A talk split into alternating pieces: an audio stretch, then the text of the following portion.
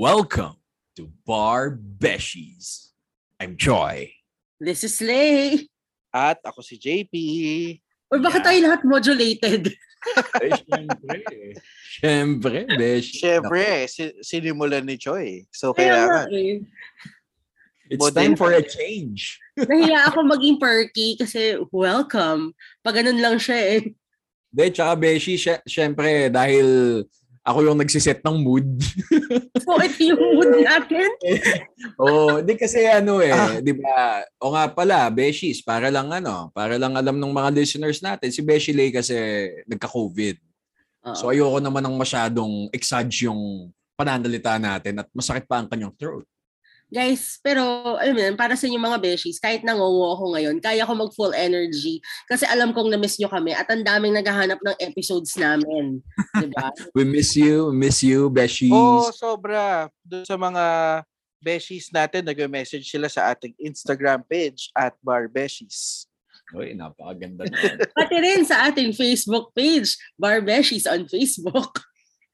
Follow nyo na rin kami sa Spotify, Beshies. Don't forget to click the bell icon to get notified of new episodes. And of course, kung meron kayong mga hinanaing na gustong sabihin sa amin or any personal messages, you can always send us an email sa barbeshies at gmail.com. Okay, okay. So pag-usapan na natin yung kasal ni JP. Oo nga. Okay, finally, married man na siya. Pero Wow. wait, bago ang lahat, may tanong ako. So JP, natuloy ba ang bachelor's party mo?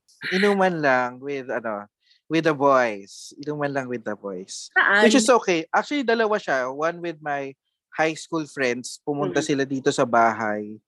Parang two days before the wedding. Then, a week before the wedding, nasa, mero, nasa may ano kami, City Golf. Nag-inuman lang kami sa isang bar doon. Yan, kasama ko si Beshi Choi.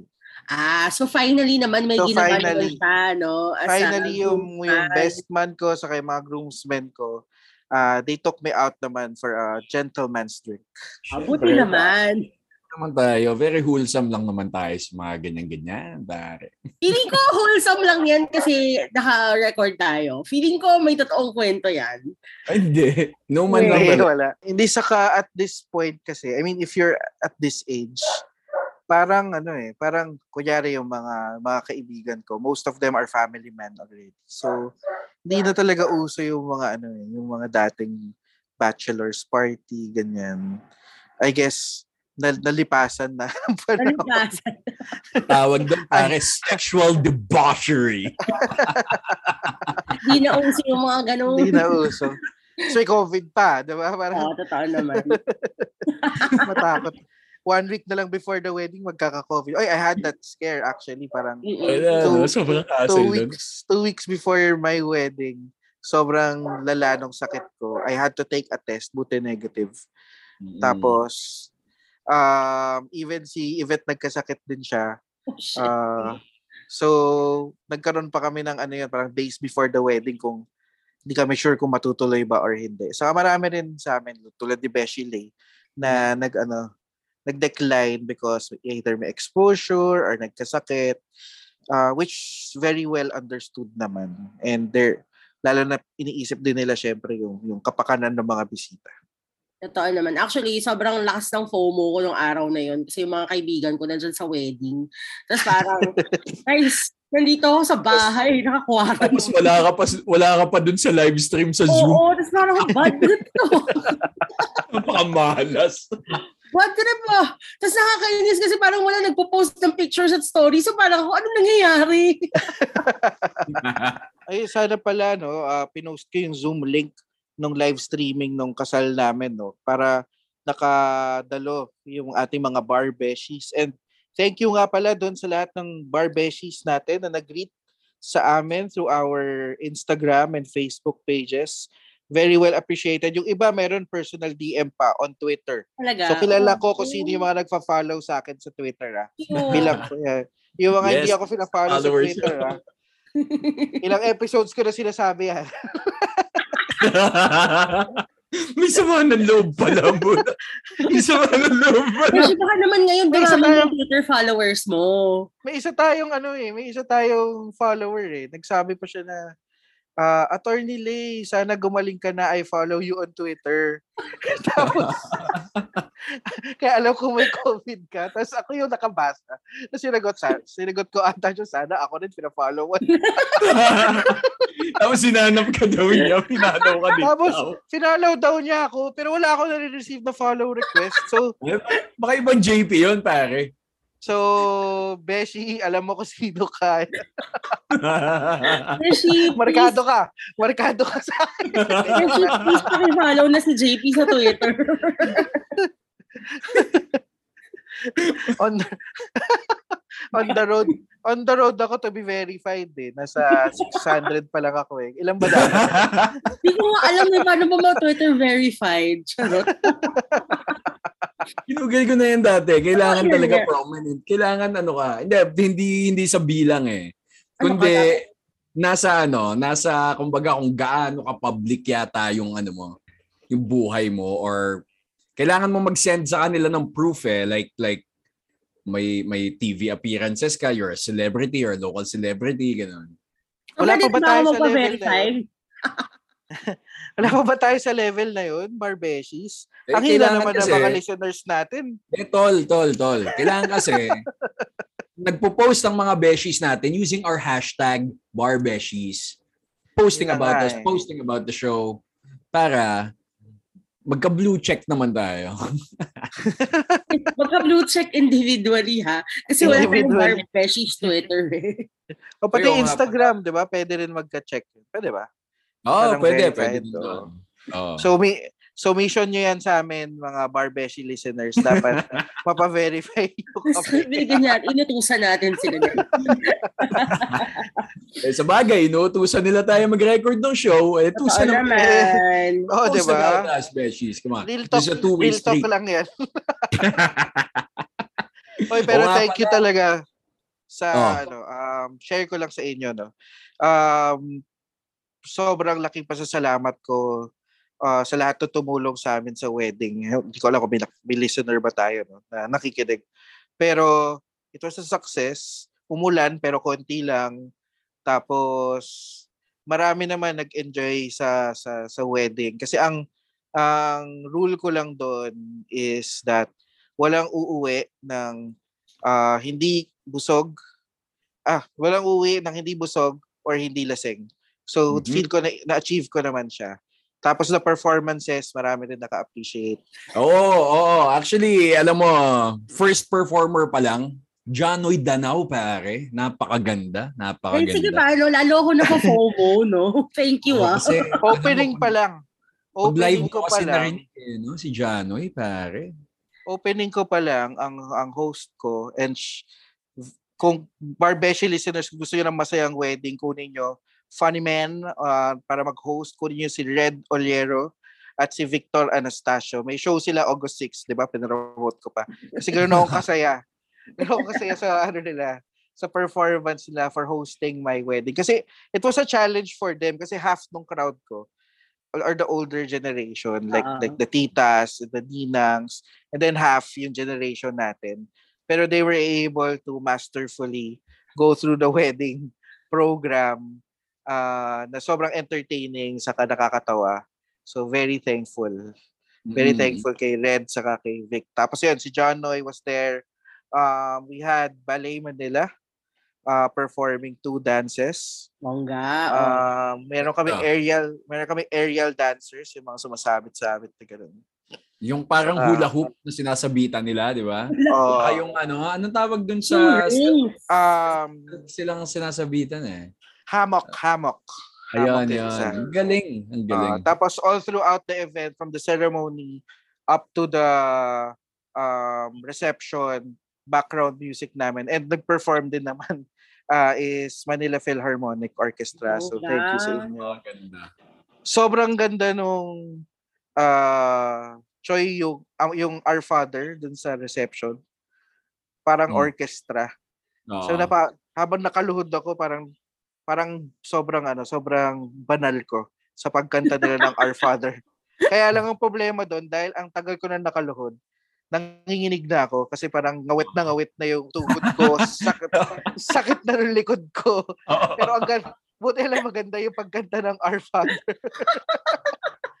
oh, yung isang gusto, gusto ko doon, tol, yung ano, first time ako, dahil sa wedding mo, first time ako nakarinig ng Baroque music live. Baroque? Live. What is Baroque music? Yung, basta sila, ano yun, sila Sebastian Bach yun eh. Tapos, oh, it's a type of music na ngayon. I thought it was just architecture. Ah, Hindi, hindi. music It's a din type siya. of music talaga. Oo, it's Oh, part okay. of the Type of art. Eh. Tapos ano, basta yung ano eh, favorite ko kasi yung Brandenburg Concerto number 5. Tapos as in pagka-play pa lang, tangin na, ang ganda. Hindi kasi yun nung pinapakinggan ko nung ano, nung bar Oh, review bar. kaya Nung bar review. ko yung mga title. Ah, ah. Tapos ayun, parang shit, first time ko nakarinig nito, napakasaya ng live. So, yun. coach. So, iniingit lang Ay, yung talaga food, natin pare, yung- eh. Guys, tama na. Guys! Oy, Japes, good choice ka dun sa ano ha, sa pesto lasagna mo. Nako, Pesto, napakasarap. Ang lasagna. sarap nga nun. Napakasarap. Nako. We have pesto, lasagna, roast beef, lechong baboy, lechong baka. Gusto ko pa yung ano. Samantala Sobrang yung lala. Friday, ang itsura ko eh. wala akong panlasa. Sobrang lala na merong mga food doon na hindi ko alam na nandun. Like, hindi ko alam meron pang isang ice cream, dalawa pala sila. May dessert station pala, hindi ko alam na may gano'n. Kasi hindi ko na nabisita. Sobrang busy. Actually ako din, hindi ko alam na may dessert station kasi nilagay mo kami sa mesa na dinadalang kami ng food eh. So hindi na kami tumatayo. Ah, Uh, thanks for that, Oh. JP. Thank you, thank you. so, yun. So, masaya Kaya naman. magpapakasal ulit sa inyo. Para makasama naman ako. Guys, Wala na. Ikaw na, Beshi. Sa'yo na. Ikaw Sa'yo na na. yung pupuntahan natin. ha? Yung sa'yo, yung sa'yo na, yung sa'yo na, tas sure naman na nandun ka kasi kasi Oh. hindi, hindi ka na mawawala doon. hindi ka na makawala dun, sure. Oo, tsaka ano, ano naman, bigyan nyo naman ako ng swerte sa love life bilang dalawa kayong married men. Guys, ang weird ng triumvirate na to, no? Two married men and bagong broken heart. O, di ba ang galing?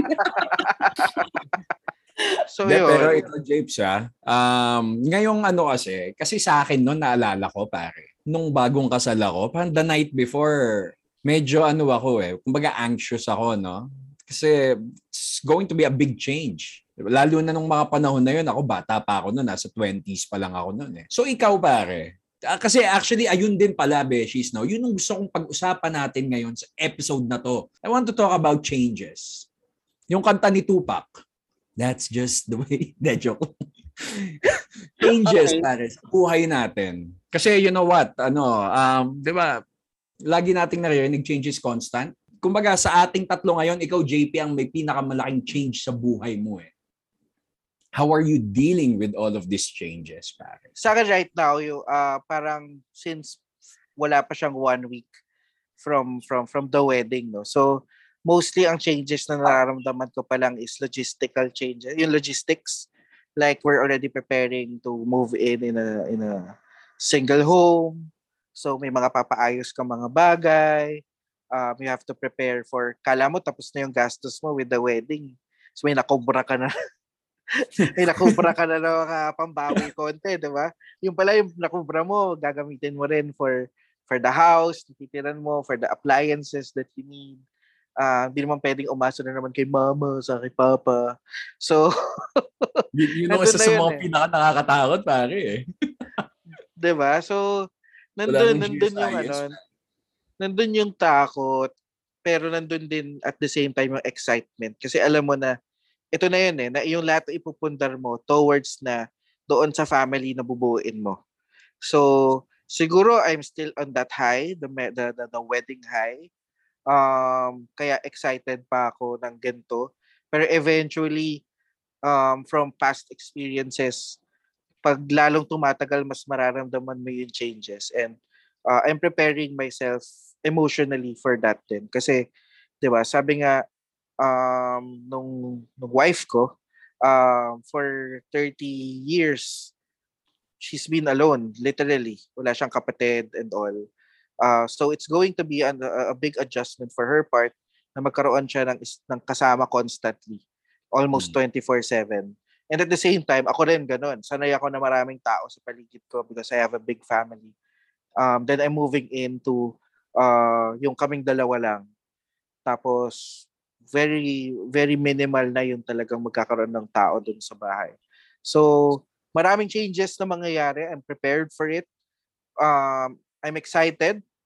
Pero ready rin ako kung ano man challenges yung pwedeng masaksihan namin. I guess, um, so hindi naman lahat kinakasal or nasa moment ko. No? So I guess, para sa episode na to, we're talking about changes. Siguro ganun din yung parang changes naman na na-experience ko from para pinag-usapan natin last episode, 'di ba, na ano yung first day natin in law school. Mm. So parang ganito rin 'yun eh. Um, on that first day, it's a continuation. Naghanda rin ako, parang noong una excited ka pa sa sa law school kasi bagong friends, bagong school. And then reality bites na kakaibang adjustment yung kailangan mo. Na kung kung nung college, nagdi-dean's list ako with minimal reading and medyo ko medyo half effort yung mga ganun pag ah. dinala mo sa law school iba na siya. Hindi na siya hindi papasa yung ganun no? Biglang lahat kayo pantay-pantay eh no? Oo. lahat kayo pantay-pantay nawala lahat ng credentials tapon lahat ng credentials mo um nung undergrad. Uh, wala kang advantage na dadalin na doon sa law school kasi lahat kayo sabay-sabay kayo diyan yun. Ayun from my end. Alam mo, gusto ko lang din i-share, no? Ang ganda, I mean, I think very timely tong topic na to right now because I feel like lahat tayo may kanya-kanyang pinagdadaan ng changes. Like, especially with JP, sa kanya yung medyo life-changing kasi kinasal na siya eh. Pero I know, Choi, may pinagdadaanan ka rin sa work. And personally, ako rin, may pinagdadaanan ako. And these are changes that, ano eh, on different aspects of our lives. And yeah. minsan talaga, there are changes that are welcome and there are changes changes that are unwelcome. And it's very difficult to deal with various kinds of changes around us, di ba? Pero yung sa'yo, Beshi, late three months na, di ba? Oh. Ay, ibang change. Ay, ibang change ba to? Yung sinasabi mo. Actually, na-realize ko yung kanina. Baka kasi, hindi, hindi, hindi kasi natin na, na-update yung beshies natin. Oh. Kaya pinasok ko, baka nagtatanong sila, kamusta na si Beshi Lee? Wala pang three months, ha? Ganun ah, pa wala pa ba? Wala Pero ito nga, gusto ko lang i-share sa inyo. Kasi nga, di ba, there are two kinds of changes. One is unwelcome change and two, change that you willingly welcome into your life. So, mm-hmm. example ng unwelcome change sa akin, really, was the breakup. Because it changed my entire not naman self, but alam mo yun, how I live every day. Kasi diba, when you break up with someone, it's like you're suddenly all alone again. Ba? And it is a change that's unwelcome. And honestly, that was one of the hardest changes that I went through recently. Um and it was a struck. Actually, hindi ko alam kung how to deal with it honestly. So, hindi ko alam kung mayroon ba akong moral. Na, di ba? Nag-google ka nga ng how Oo to. how to move on. Kasi nga, I mean, no one, when, when you are faced with an unwelcome change, no one knows how to react. Kasi it's so mm-hmm. biglaan, di ba? Honestly, medyo naging test of character siya. Kasi sobrang kung ano-ano nang pumasok sa isip ko, how to deal with change. And I think, right now, where I am right now, na medyo pa three months na nga kaming wala, the, yung pag-hit ng change is really, ano eh, parang, yung mga sometimes that I want to make kwento something or eh, see a meme that I want to share with the ex, tapos biglang, ay, hindi na nga pala pwede, no? Kasi hindi na kami nag-uusap. Yun mm. yung mga, yun, yung mga little things na nahihirapan ako right now. But I know, I just need to ride through it. Because uh, even if change is unwelcome, it has something that, it has something that it will teach you. Diba? Yeah. Exactly. May, may ituturo at ituturo yan sa'yo. And I guess ang natututunan ko right now is how to deal with a breakup because I've never had a breakup before. Kaya ako nga ginugoogle how to move on. Yon. This, saka, saka yung mga ganyang klaseng changes. Yan yung, although it's unwelcome, diyan ka makaka-discover ng parts of you that you did not know or realize that you that you had it in you before. Exactly. Diba? Parang, Oo dati kala mo, 'di ba? Lalo na ng mga kabataan natin sa mga nab- na makakaranas ng heartbreak ng bata, parang guguho na yung mundo. Usually Totoo, ganun eh. Parang oo. Guguho na yung mundo ko, wala na akong pag-asa. Parang coming from experience yan, JB ah. Oo, oh, ganun naman ako nung bata eh. Bagay, Allow- I, think lahat tayong, ta- lahat tayong tatlo may dumaan Oo. dyan. Yeah, oo. Oh, and then and then eventually those changes, those heartbreaks will, will, will build you into a stronger character. Mm-mm. So kaya mo palang hindi isipin yung tao araw-araw, di ba? Oo. Alam nyo, sobrang extra challenging nga sa akin to ngayon na, maun- na, ano, na quarantine ako. Kasi ang dami kong extra time. Tapos alam mo yung gigising ka, tapos maulan. So parang it does something to your mood. Suddenly you're so melancholy and all. Na ang hirap, tapos naka-quarantine ako. Tapos parang tang ina naman tong buhay na to. Okay. Pero na-realize ko, you know what? Ang lakas ng power of the mind over everything else. Kasi sometimes when you set your mind to it na parang er- every day I wake up and I say I'm gonna be okay. And then it turns out I, I am okay by the end of the day when I start thinking about how my day went. Ah, okay, okay naman pala ako. Hindi naman ako naglupasay bigla. Okay. But then, uh, ha? Wala lang. Na-imagine ko lang na bigla maglulubos sa'yo. Really? Ganyan kaya ako nung start. As in. As in, nakakatawa kasi sa opisina, umiiyak ako, promise. grabe, grabe. But Oo, I do well, also want to talk about change that is welcome. Kanina, perfect example. Kanina I was in a meeting with ano the school officials, si dean and all the other and the other college secretaries. And we were figuring out what I will be teaching for next semester. Sobrang ano ha, as in 180 degrees to. Ito yung welcome change. Ha? Naisip ko na parang okay, good job to me. Tapos, finifigure out nga ano yung tuturo ko. Eh dahil nga nag imposter syndrome ako, parang hindi ko feel na deserve ko magturo ng bar subject na medyo mabigat, di ba? ano ba? Tapos, ha? Yung subject. agency, partnership, and trusts. Tapos parang ako, din, wait lang. May credibility ba ako? Kasi yun yung binagsak ko nung nasa UP ako. Yun ang dahilan kung bakit ako nakick out ng UP. Tapos she Mhm. gave me this speech about how it's overcoming the things that you thought put you down. So, edi automatically, anong sabi ko, di yes. o, diba? Tapos na-realize ko rin, you know, I have that ugali na when faced with change, faced with something that is potentially complicated, I always say yes. Hindi nga ako, as in parang akong doormat, yes, welcome, ganun, ganun palagi. And I think it's a good, it's a good quality because it means that I don't um, shy away from challenges. I know it can be potentially challenging. Especially, ito pa, especially itong position ko to right now where I am. But I think it's a good, it's always good to challenge yourself and change is something that will challenge you. Always accept it. Kasi hindi mo alam yung mga ninuno mo, ito yung mga bagay that will bring you to greatness later on. So kahit na magbabago ang buhay mo, just say yes. 'Di ba? Yun lang. Sabi nga ni ano, ay, hindi ko alam kung si Michael Jordan nagsabi nito o si Kobe. Na ano, you miss 100% of the shots that you don't take. Mm. Diba? Galing. Hindi ko rin alam kung sino nagsabi niyan, but I'm pretty pero sure. Si Michael. basta basketballista Michael nagsabi. Jordan. Si Michael Jordan. Si Michael Jordan. Ah, si Oo.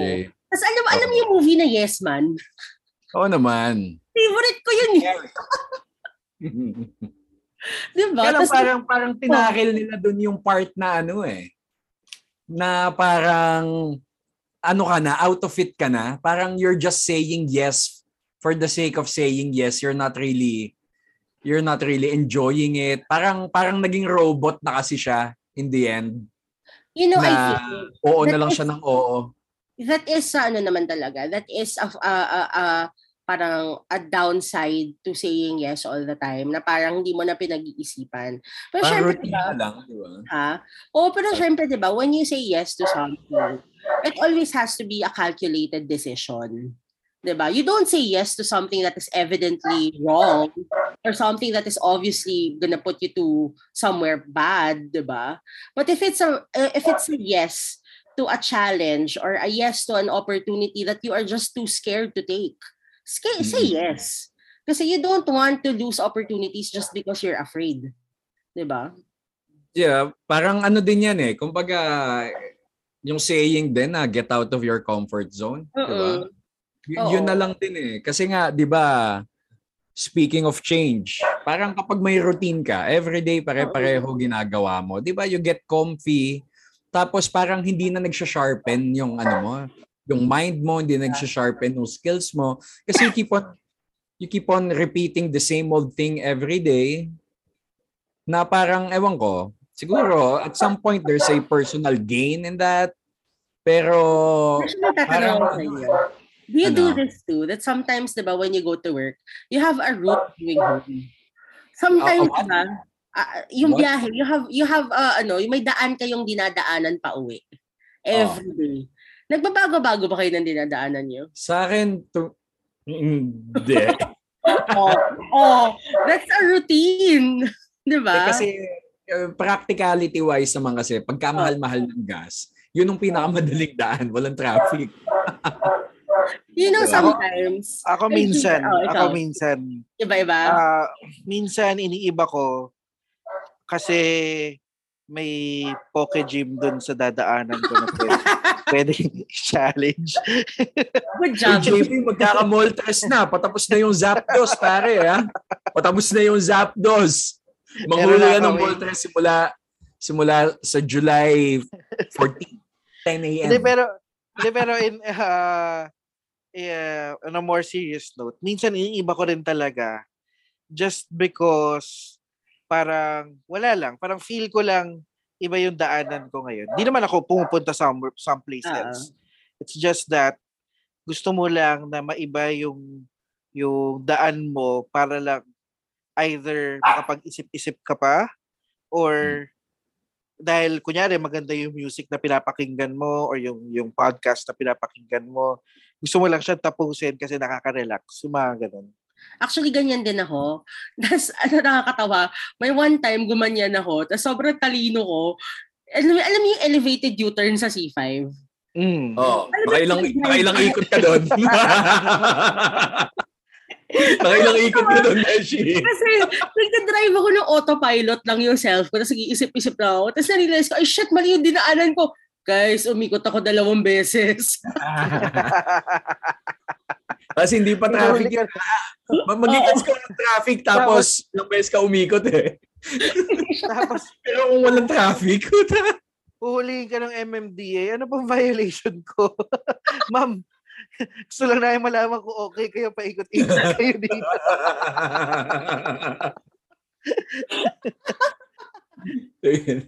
Pero yeah, ang punto ko kung bakit ko tinanong yon kasi I have, a-? I, I have this theory na feeling ko even subconsciously, people don't like routines. Kaya parang minsan inaaliw natin yung sarili natin na kahit sa simple way lang na parang drive pa uwi, ah maghanap kaya ako ng ibang view. 'Di ba? Duma- try ko kaya dumaan dito, may bagong daan daw dito. Eh. Parang ganon. So parang feeling ko to a certain extent, people are pre-programmed to like change. Except that sometimes it's when we overthink, that's when we start getting scared of what this change will bring us. Parang ganon. May ako tanong ako question ay sorry sige ka muna Choy Ano ba itatanong mo? Related ba doon? hindi ikaw muna ikaw muna ikaw muna Hindi, oh, sige. Um, kasi lahat tayo, we've had more than one job eh. 'Di ba? Parang lahat tayo naka-experience na nun. Umalis tayo sa dati nating trabaho. Pero as lawyers na to ah, may ano ba, nagkaroon ba ng time na nung lilipat ka na nung bago mong work, syempre, nandyan yung excitement eh. Pero I'm sure, ewan ko, kung naisip nyo rin to na parang did I oversell myself? Paano kung ano, yung parang tinamaan ka ng imposter syndrome na parang am I am I up for the challenge? I mean, JP is an AVP. Um, 'di ba? Although Ah. tapos a- ako parang associate lang ako dati dun sa dati kong office. Hindi ano ah, hindi associate lawyer ah. I mean, talagang associate level lang. Tapos nung lumipat ako, biglang biglang parang mid-senior level ako. Tapos ikaw din, Lay, nung umalis ka ng law firm mo, tapos lumipat ka dito sa bago mong firm, tapos mukhang magiging senior associate ka na soon. Wala nga kami leveling. Ano ba? Oh. Ano, pero, pero ayun, gusto, gusto ko lang malaman kung ano, para para na rin sa mga beshies natin na biglang nag-iisip ng change sa career nila, di ba? pumasa na sila, tapos gusto maghanap ng bagong trabaho, what, what, what can we give them? What can we tell them about the experiences of, of change with regard to our profession? Ako kasi nung time na yon parang ano eh, parang uh, the feel ko na it's the right time for me to step out of my comfort zone. Hmm. And um, So you waited. You waited to be ready. and I, I, I and, and challenge myself. Kumbaga, I've been doing, I've been working for 10, 11 years already before I was faced with the decision to take the position where I am in now. Um, and kumbaga, I grew myself, sinabi ko na, ito na yung time. If I don't do this now, baka hindi ko na makuha uli yung opportunity. Especially that I took the job on the eve, literally, of a pandemic. Hmm. So parang Mm-mm. it made it made the decision easier. Um, kasi unang-una, wala akong trabaho that time. Kailangan ko ng trabaho. Tapos, na-limit bigla yung choice ko. Ito na yung offer. Hindi ko hindi yung pa makukunin. Mm-mm. So, at the same time, nung iniisip ko, kaya ko ba siyang gawin? Am I ready for the position? Ang iniisip ko that time is, I've been doing it, I've been doing what I want to do um, for the past 10 years. Kumbaga, lahat ng ginawa kong work all towards this this big step. Um, it's not the end goal yet, pero alam ko na yung big step na to is will matter doon sa end goal ko. So I was at that time parang hinug na ako. I, I knew that I was ripe um, and ready to to face that new challenge. Although nakakatakot siya, pero parang minsan kasi ganun eh, pag may goal ka, um, kunwari, new lawyer ka ngayon, or um, five-year lawyer ka na, pero hindi yung paalam ko ano yung gusto mong, gusto mong uh, job talaga and all, you're gonna, you, uh, uh, at one point, you have to pick that one goal, and everything that you will do has to be um, para doon sa goal na yon. Lahat ng gagawin mong next steps, lahat ng opportunities na kukunin mo, uh, ultimately is para yun yung mga tinatanim mo Mm-mm. para magbunga doon sa goal and maani mo yung bunga na yon. You dedicate yourself to that goal. So lahat ng decisions na gagawin mo, um, you have that end goal in mind. So ganun yung ginawa ko nung time na yun. Parang inisip ko na hindi, kung ano yung ginagawa ko from starting as a research assistant to database, uh, ano ba yun, database encoder, um, to uh, assistant CORSEC, to assistant compliance officer, to to chief, of, staff, um, sa NPC, lahat yon um, I dedicated it to my end goal and alam ko na itong next step ko is also part of that. So, eventually it all worked out or it's it's working out. Ako kasi, when I started out, I, I was an underbar in a law firm.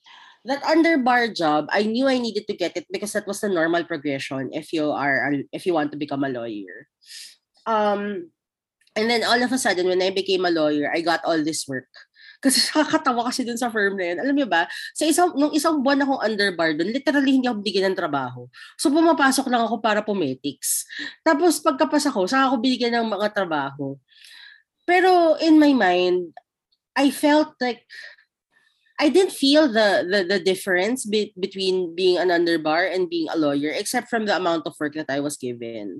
Because nung nag nung nag ano ko, nung nag-step ka kasi ng barrier from underbar to lawyer, yung laman ng utak mo, ganun pa rin naman, hindi naman siya nagbago. Kung ano yung laman niya nung underbar ako, ganun pa rin yung laman niya nung lawyer ako. Posibleng mas konti pa nga eh, kasi marami nang nawala. okay? Yeah. Pero I think the bigger change that I felt was when I moved law firms. Okay? Because all of a sudden, I was given so much responsibility and so much trust to do the things that I was not allowed to do in, in my other in my old firm. Okay? Because I think ka. Well, actually hindi. Hindi ako na-overwhelmed. It was more of mas mas naging komportable ako sa trabaho ko because I was able to own my work from start to finish. Hmm. Okay? Kasi parang dun sa dati naming firm kasi parang it's only the partner that the partners that are allowed to talk to the clients and to schedule meetings and all of those things. So all communication will have to go through the partner. Ngayon kasi sa firm na to, as in, ituturo lang sa'yo ng, ituturo lang sa amin ng boss ko, of initial meeting with this client, tapos ikaw nang bahala sa kanya. Ganun na lang, na parang I really get to have that experience of managing a case by myself. And that was for me very, very enjoyable. Okay? Kasi, na, That's a welcome. Oo. Kasi na-own ko yung pagiging abogado ko. Yung pagiging abogado ko, hindi lang ako pencil pusher na taga-sulat ng kung anong sinabi sa akin ng boss ko or whatever. Yung pagiging abogado ko, right off the bat, para siyang kasama client management, kasama strategy, kasama everything, pati finance, okay? pati billing at maniningil sa client. So parang kahit na baby lawyer ako at that point, naramdaman ko yung feeling ng partner na okay, shit, bakit ako yung problema nito? Sir, tulungan niyo ako. Ganun naman. Well, actually, yung boss ko naman, madali ka usap, like whenever I need to consult with anything. But I think he empowers us that way, na parang when he gives us a client, iyo yan, alagaan mo. And I Mm. feel like that's one of the changes that I am very thankful for because I think it helped me grow as a person and as a lawyer. Na-realize ko ngayon, in my mind, what kind of lawyer that I want to be. And I think I want to be that kind of lawyer na has every has is able to manage everything talaga. As Mm. in all aspects of lawyering, all aspects of handling a client, and all aspects of handling a client's concern. So, yun yung very thankful ako. And I think dun ko rin na na-realize na parang I think yung career path ko is really towards litigation and academics. So it's really that kind of lawyer that will work in a law firm and will also teach on the side. And I think right now I'm in that position that I get to see yung mga tipong pwede mong maging mentor. Alam ko hindi ako fan ng mentor. Ah. As in very vocal ako dito na hindi ako fan ng mentor. nga. Pero, Nabash Ha? mo yung style ko dati nung mentoring. Oo nga. Alam ko, binabash ko nga. Kaya nga, sinasabi ko nga ngayon na kahit hindi ako fan ng idea of mentorship, medyo parang nakikinita ko na yung sarili ko sa mga tao na nakikita ko sa paligid ko. Ganon. And I don't know how I feel about that kind of future, but I guess, ewan, hindi ko alam. Pero feeling ko doon na kasi talaga papunta eh. Oh. I think hindi mo lang alam, pero I think ind- indirectly may nagme-mentor na sa iyo eh kasi parang I I think you're, you're 'di ba parang ano eh parang you try to imitate your your bosses, your idols, 'di ba? Here's the thing. Try to emulate what they do. Oh, here's the thing. Ito yung problema ko. Ayoko kasi nagkakaroon ng idol. Ah, di So there's a lot of ano. Natin. Eh, kaya nga, kaya nga there's a lot of confusion inside na parang, why is my life turning out to be like hers or his? Why am I turning out to be like him? Parang ganon. Ay, ayaw mo lang may label. Pero crucial kasi yan sa career eh, lalo na ng isang abogado. One Talaga? way or another, um, it would really help you personally if if meron kang someone to look up to, someone that will guide you. Mm-mm. Um, tingin ko isa yun sa mga bagay that uh, put me in the position where I am now.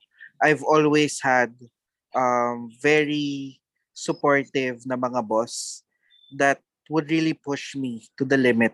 Kumbaga, hindi ka isa spoon feed. Tuturuan ka nila. It might be harsh at times, but um, ginagawa lang nila yun so that you can reach your potential. And crucial yan when you're facing changes.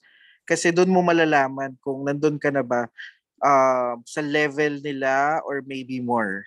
Lalo Hmm. na lalo na yung yung yung yung experience ko no na um, from being literally an assistant to someone or uh, a staff or a chief of staff of another person Mm-mm. biglang I was put in the position na ako na yung head, ako na yung magbe-make ng decisions.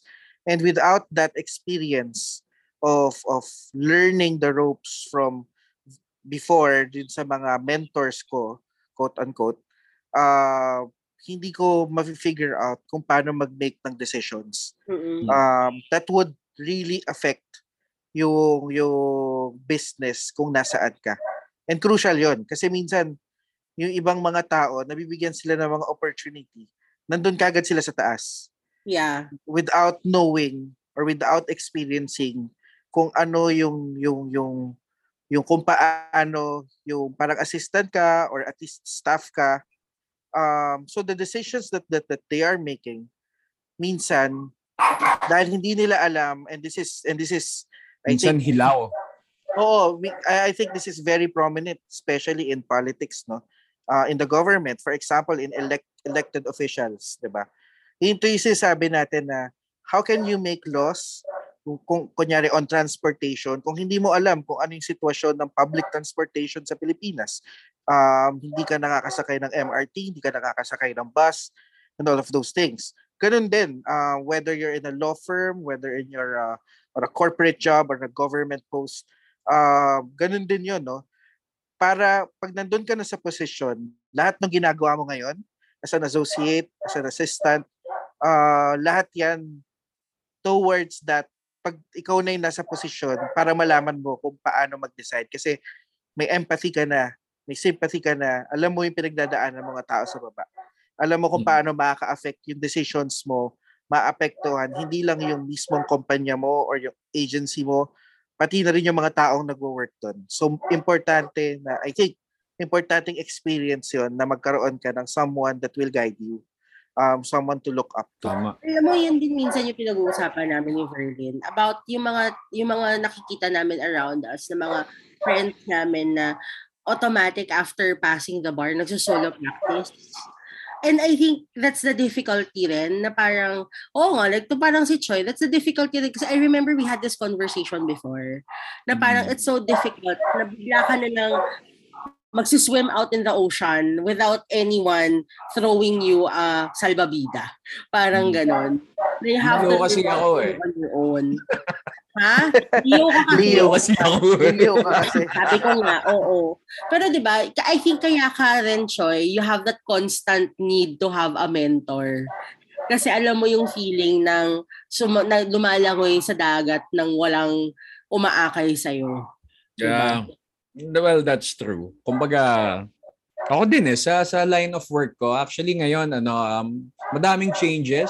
And wala lang. Parang coming from when when I started working, I was an associate level eh. Government din yon Tapos, when I moved to my current job, siguro for a few months, nasa associate level ako. Tapos biglang tumaas. Binigyan ako ng autonomy, binigyan ako ng discretion to do these things. And I'm not patting myself in the back because I know how good I am at what I do. Kaya lang eh, oh, react, Not- react. Not patting the back pero binuwat yung bangko. Nakita mo yung itsura namin ni JP. Pare kasi sometimes you have to be, minsan yung pagka-self-aware ko sobra eh.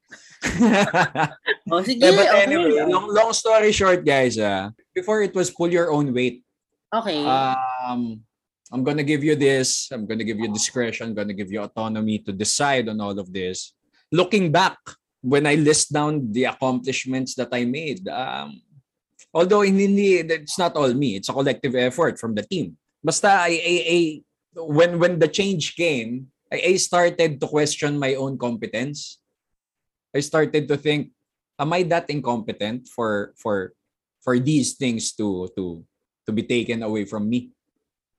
bumalik ako dun sa, well, change is constant, no? If the change would create adversity, adversity creates character and that's that's how I know kung, kung nasa na ba ako. Mga sudden changes sa buhay natin kasi biglang na-check mo yung status ko eh. Bigla mong nakikita kung teka lang, nasa na ba ako. O magandang opportunity rin yan eh. Kasi parang not everyone is uh, very good at changes, 'di ba? May mga Mm. ibang tao na kapag may nag-iba, nawawala na sila. Hindi na nila alam kung ano yung gagawin nila. And that's true, no? May mga tao talaga na parang the because of the changes that's been happening, mas mas hindi sila stable in a Mm-mm. way na um, it's actually bringing the worst in them than actually finding Napapraning sila. opportunities. Oo, Diba? kasi nakakapraning yan pare, yung ganyang klaseng ano, kapag yung yung significant change na ganyan. Mm, mm, So I mm. guess you're talking about yung changes na unwelcome kasi hindi mo talaga siya na-expect na mangyayari. And it's not something that outwa Yeah. that apparent, hindi apparent that it will bring you something good. And then nabigats ko rin yung mga tao na parang whenever they are faced with changes na ganyan, they suddenly feel very insecure and unstable because yan naman talaga yung effect niyan. Eh. Parang to an, parang on one hand, it will make you question your worth as a person. Parang, why is this happening to me? Buti na lang si Choi, bilang Leo siya. Ang, ang effect niya sa kanya is, anong magandang idudulot nito sa akin? Yes, o, oh, di ba? Totoo naman yan. Totoo Oo. naman yan. Kasi ano eh, na, na, naisip ko din na tanungin sa sarili ko kung, teka lang, eh abogado ako eh. Hmm. Was I doing legal work when I was uh, prior to where I am now? Nakikita ko na wala namang losing end dito. What happened to me is right now is, is very humbling. To be honest, inisip ko din eh. Question ko din yung sarili ko na, teka lang, masyado ba akong naging mayabang when I was there? Masyado bang lumaki ulo ko? Kailangan maging grounded muna ako ngayon? Um, again, ayokong kini-question ng sarili ko kasi Leo ako. Ayokong kini-question sarili ko. So Pero, ano yung yun? introspection mo, anong na-resolve mo nun? Sa, sa Hindi mga... Wala. Ayun. Wala. In the end, Meron. Wala naman. Meron. In the end, in the end wala naman siyang choice. Trabaho yan eh. Kung di niya Exactly. gawin. Exactly. Hindi, y- yan yun talaga, JP. ano eh, I have no choice kasi these are things beyond my control. Yeah. These are things beyond my control. No matter how good, no matter how bad you are, it's really the the the the powers that be that will decide your fate eh, in this line of work. Which will Diba? lead me to your favorite quote na as a stoic, what you can change is how you react to the change that is happening to you. Exactly. Change So is ngayon- inevitable. Ngayon ko na-apply yung ano ko eh. Yan, yung stoic philosophy ko na pinag-aaralan ko for years now. By the way, natapos mo na ba yung libro na forever mo sinasabi? Yung ano, yung the meditations, natapos ko yun nung paglabas ng bar. Ano ba yung tindukin mo? Hindi, may isa ka pa. May isa ka pa. Previous Letters episode, ano, usapan natin. Seneca. Natapos ko na rin yun. The Little Prince. The Little, The Little Prince. the Little Prince wala. The Little Prince by Niccolo Machiavelli. Magkalayo mo. Pero eh, ano lang ha, seryoso lang ha. Ano eh, ngayon ko siya na-apply talaga na o nga naman, why would I stress over these things? These things are beyond my control. As long as wala namang pay cut, pare, G naman tayo dyan. Diba? Real, real talk ko lang. Hindi naman nagbago bayan. Pag naglamo ka, kung nagbago bayan. Oo, eh dahil wala naman, and talagang ano eh, ngayon kasi talagang daily grind din nung nangyayari eh. Alam mo, Choy, sa mga ganyang sitwasyon, Oh. dapat magpakahunyango ka muna eh. Ano yun? Ang hunyango ay kama, kama, kama, kama, kama, chameleon. Chameleon. Okay, okay. okay. Diba? Yung ka. Eh, tama, G- ganun naman talaga eh. Ganun naman talaga eh, di ba? It's beyond your control, di ba? Yeah. Might as well. It's an unwelcome change initially. It, ito yung ito din kasi yung job na binenta sa akin dati when, when I was being recruited here eh. Nagbago lang kasi nga pandemic. Pero wala lang, parang although may nagsasabi din sa akin na hindi, matagal masyado yung two years kung nandiyan ka pa din na position na yan, di ba? Parang supposedly yata, eh, medyo nag-increase na dapat responsibility mo. Again, it's beyond my control. Wala namang pay cut eh. So, tayo na. Alam mo yan din yung, alam niyo yung prayer na parang, Lord, grant me the serenity to accept the change, the things that I cannot change, the courage to achuchuchu. Sorry, I don't pray ha. Mm. Pero alam mo, yun din yung bag, yun, yun din yung nasa isip ko nung nag-break kami ng jowa ko, ng ex ko. Kasi, sa totoo, di ba, lalo na, I mean, like in my mind, nung nag-break kami, as if naman may choice ako, eh, binreakan ako. Di ba? So, ang naman talagang pilitin. ko na lang. Ha? Ano naman siya pwedeng pilitin, di ba? Exactly. ba? So parang ang makokontrol ko na lang is how to manage myself and how to deal with my internal shit that happened because he broke up with me. ba? So parang Two week ka din pala eh. Stoic pero ano, pero in denial. Charot. Oo, pero kasi minsan it's not in the philosophy. Minsan it's a practical decision. Because Hmm. faced with a uh, with a rock and a hard place, saan ka pupunta? Eh wala ka naman talagang choice. 'Di ba? Yung choice na yon ay isang illusion. Ang choice mo na lang ay piliin yung sarili mo at to make sure that you are okay despite the changes that are happening to you, welcome or unwelcome, 'di ba? Wala na ako masabi sa sinabi mong yun. I'm so sorry. Dami ko feelings. Hindi, pero nga, um, pagdating sa mga ganyang bagay, uh, well, usually kasi, lalo na dun sa mga nalolost, um, kung ano gagawin nila, just, again, tulad nga nung sinabi yung dalawa, no, just focus on the things that you can control.